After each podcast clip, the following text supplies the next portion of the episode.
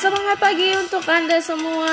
Hari ini dengan saya Fitri Micho. Nah, teman-teman, rasanya masih tetap semangat ya pastinya ya. Apalagi di weekend ini kita bisa bareng dengan keluarga kita dan kita juga bisa stay at home sambil bekerja. Teman-teman, hari ini kita mau bahas ya. Menurut teman-teman, apa sih bedanya narsis dan confidence ya?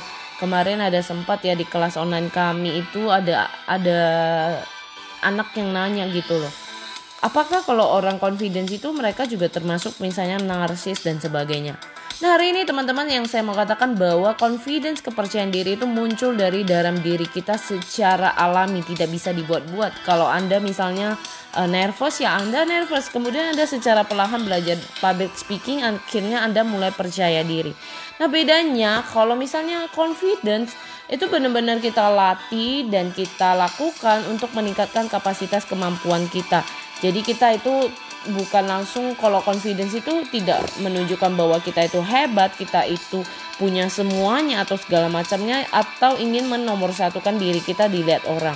Nah, bedanya narsis biasanya orang lebih suka narsis itu adalah menonjolkan dirinya di mana pun kapan saja. Misal dalam sebuah acara dia menjadi MC, dia akan menonjolkan dirinya Halo semuanya, terima kasih untuk teman-teman yang hadir ya hari ini luar biasa sekali dan hari ini bersyukur ya e, suara saya bisa kedengaran dengan jelas karena mic saya yang baru saya beli dengan harga yang mahal dan rambut saya yang habis saya perawatan dengan begitu dan sebagainya. Nah teman-teman itulah yang termasuk narsis ya karena ingin menonjolkan diri supaya orang lihat ini loh gue beli mic yang baru lu punya nggak sih kemudian yang uh, yang keduanya adalah dia memberitahukan ke orang misalnya kamu punya nggak sih semuanya? Kamu tahu nggak sih ini barang-barang ma mahal mewah yang saya miliki? Gitu. Nah itu yang lebih ke narsis. Jadi ingin nonjolkan diri supaya orang tahu ini lo gua ini lo hebatnya gua dan sebagainya. Jadi buat teman-teman tidak perlu khawatir atau takut merasa nanti kalau saya udah confidence bahaya dong. Nanti saya bakal bisa jadi narsis. No.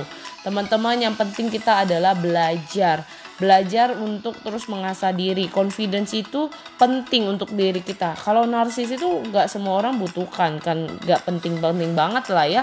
Karena di situ justru kadang lupa untuk ini ya ngajari kita jadi menjadi orang yang lupa akan daratannya gitu ya. Lupa bahwa kita itu tetap wajib jadi orang yang humble. Tidak perlu menonjolkan atau menunjukkan diri sampai segitunya. Pasti orang nanti akan lihat dengan tersendirinya gitu.